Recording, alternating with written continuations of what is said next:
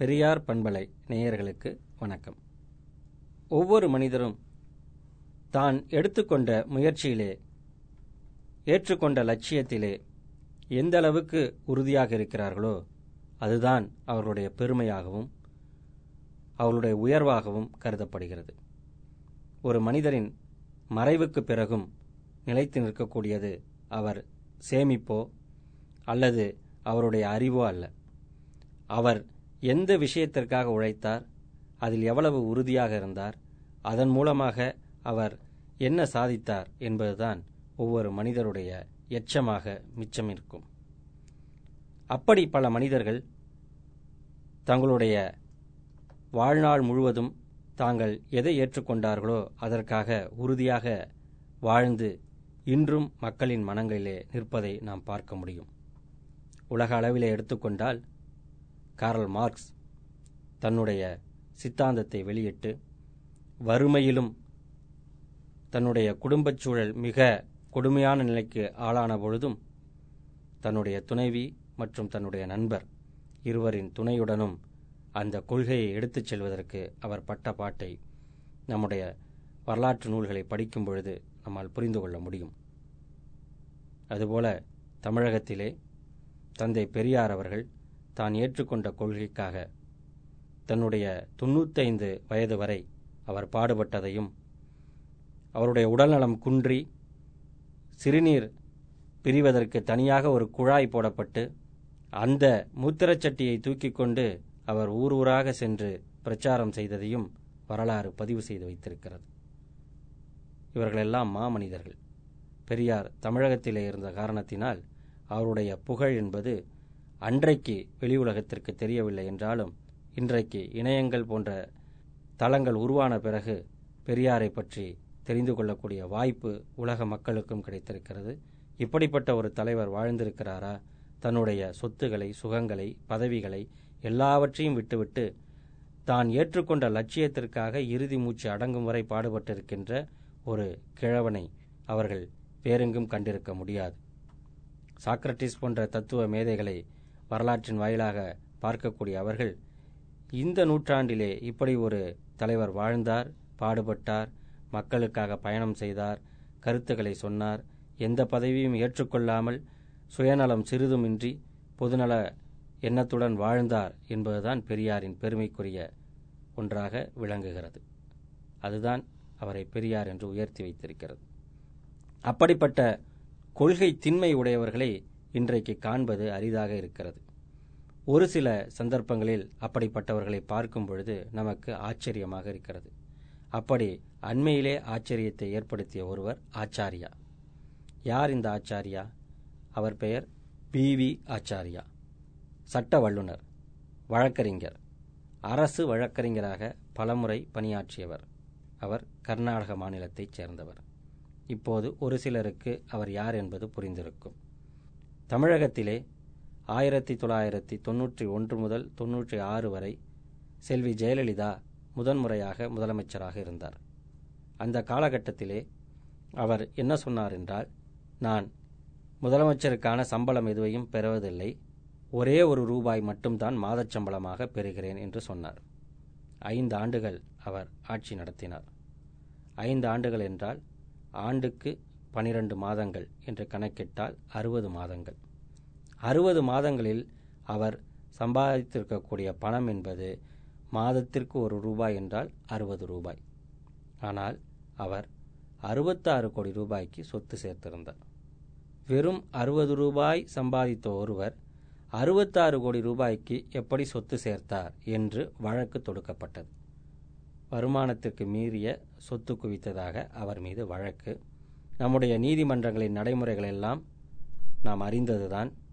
வழக்கு என்று ஒன்று போடப்பட்டால் வாய்தா என்பது இழுத்து கொண்டே இருக்கும். அப்படித்தான் சொத்து குவிப்பு வழக்கும் வாய்தா மேல் வாய்தாக போய்கொண்டே இருந்தது. தொண்ணூற்றி ஆறு தொண்ணூற்றி ஏழு காலகட்டத்திலே போடப்பட்ட அந்த வழக்கு ரெண்டாயிரத்தி ஒன்றாம் ஆண்டு வரை விசாரணைக்கே வராமல் ஈடுபட்டு கொண்டே இருந்தது. இரண்டாயிரத்தி ஒன்றாம் ஆண்டிலே செல்வி ஜெயலலிதாவே மீண்டும் தமிழகத்தின் முதல்வராக பொறுப்பேற்றுக் கொண்ட பிறகு அந்த வழக்கு வேறு வகையிலே திசை திரும்பக்கூடிய ஒரு சூழல் ஏற்பட்டது. அந்த வழக்கை சாதகமாக முடித்து வைக்க வேண்டும் என்ற முயற்சியிலே அரசு தரப்பு இறங்கியதாக கருதிய திராவிட முன்னேற்றக் கழகம் அதனுடைய பொதுச் செயலாளர் பேராசிரியர் அன்பழகன் மூலமாக உச்சநீதிமன்றத்திலே ஒரு வழக்கினை தொடுத்தது.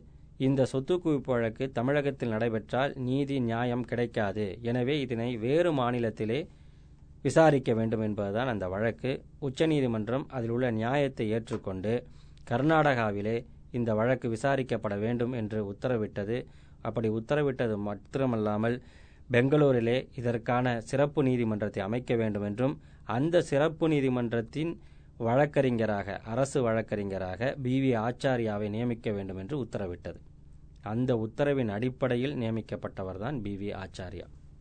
ஆனால் அதன் பிறகும் அந்த வழக்கை இழுத்தடிக்கும் முயற்சிகள் தொடர்ந்து நடைபெற்றுக் கொண்டிருந்தன.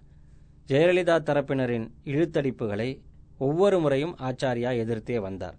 அது சிறப்பு நீதிமன்றத்தில் சில மனுக்கள் தாக்கல் செய்யப்பட்டு எதிர்ப்பு தெரிவிக்கப்படும் அல்லது கர்நாடக உயர்நீதிமன்றத்திலும் அல்லது உச்சநீதிமன்றத்திலும் மனுக்கள் தாக்கப்பட்டு இழுவை நடந்து கொண்டே இருக்கும். இவை எல்லாவற்றையுமே ஆச்சாரியா எதிர்த்து வந்தார். அதன் காரணமாக ஜெயலலிதா தரப்பு போட்ட ஒரு மனு கூட எந்த நீதிமன்றத்திலும் ஏற்றுக்கொள்ளப்படவில்லை. அவருடைய ஒவ்வொரு கோரிக்கையும் வேண்டுமென்றே காலம் தாழ்த்துவதற்காக வைக்கப்படுகின்ற கோரிக்கை என்பதை நீதிமன்றங்கள் உணர்ந்து அவற்றை தள்ளுபடி செய்து கொண்டே வந்தன. அதன் காரணமாகத்தான் முதலமைச்சராக இருக்கக்கூடிய ஜெயலலிதா நீதிமன்றத்திலே போய் நேரிலே சாட்சியம் அளிக்கக்கூடிய ஒரு சூழல் ஏற்பட்டது. இந்தியாவிலேயே ஆட்சி பொறுப்பில் இருக்கக்கூடிய எந்த முதலமைச்சரும் இதுவரை தன் மீதான சொத்து குவிப்பு வழக்கிற்காக நீதிமன்றத்தில் நேரில் போய் வாக்குமூலம் கொடுத்ததில்லை. அந்த சாதனையை செய்திருப்பவர் செல்வி ஜெயலலிதா தான். அதற்கு காரணமானவர் பி வி ஆச்சாரியா. அவர் தன்னுடைய தொழில் என்னவோ அந்த தொழிலை மிக உறுதியாக இருந்து செய்யக்கூடியவர். தனக்கு இடப்பட்ட பணி என்பது தனக்கு இடப்பட்ட உத்தரவு என்பது இந்த சொத்து குவிப்பு வழக்கில் அரசு வழக்கறிஞராக செயல்பட வேண்டும் என்பதுதான். ஒரு அரசு வழக்கறிஞர் என்ன செய்ய வேண்டும்? யார் மீது குற்றம் சாட்டப்பட்டிருக்கிறதோ அதற்கான ஆவணங்களை ஆதாரங்களை நீதிமன்றத்தில் எடுத்து வைக்க வேண்டும். அது தொடர்பான கேள்விகளை எழுப்ப வேண்டும். அதற்கான பதிலை பெற்று இவர்கள் மீது சாட்டப்பட்டிருக்கும் குற்றச்சாட்டு உண்மைதான் என்பதை நிரூபிக்கின்ற வகையிலே அவருடைய வாதங்கள் அமைய வேண்டும். அதை ஒன்றை மட்டுமே குறிக்கோளாக கொண்டு பி வி ஆச்சாரியா செயல்பட்டு கொண்டிருக்கிறார்.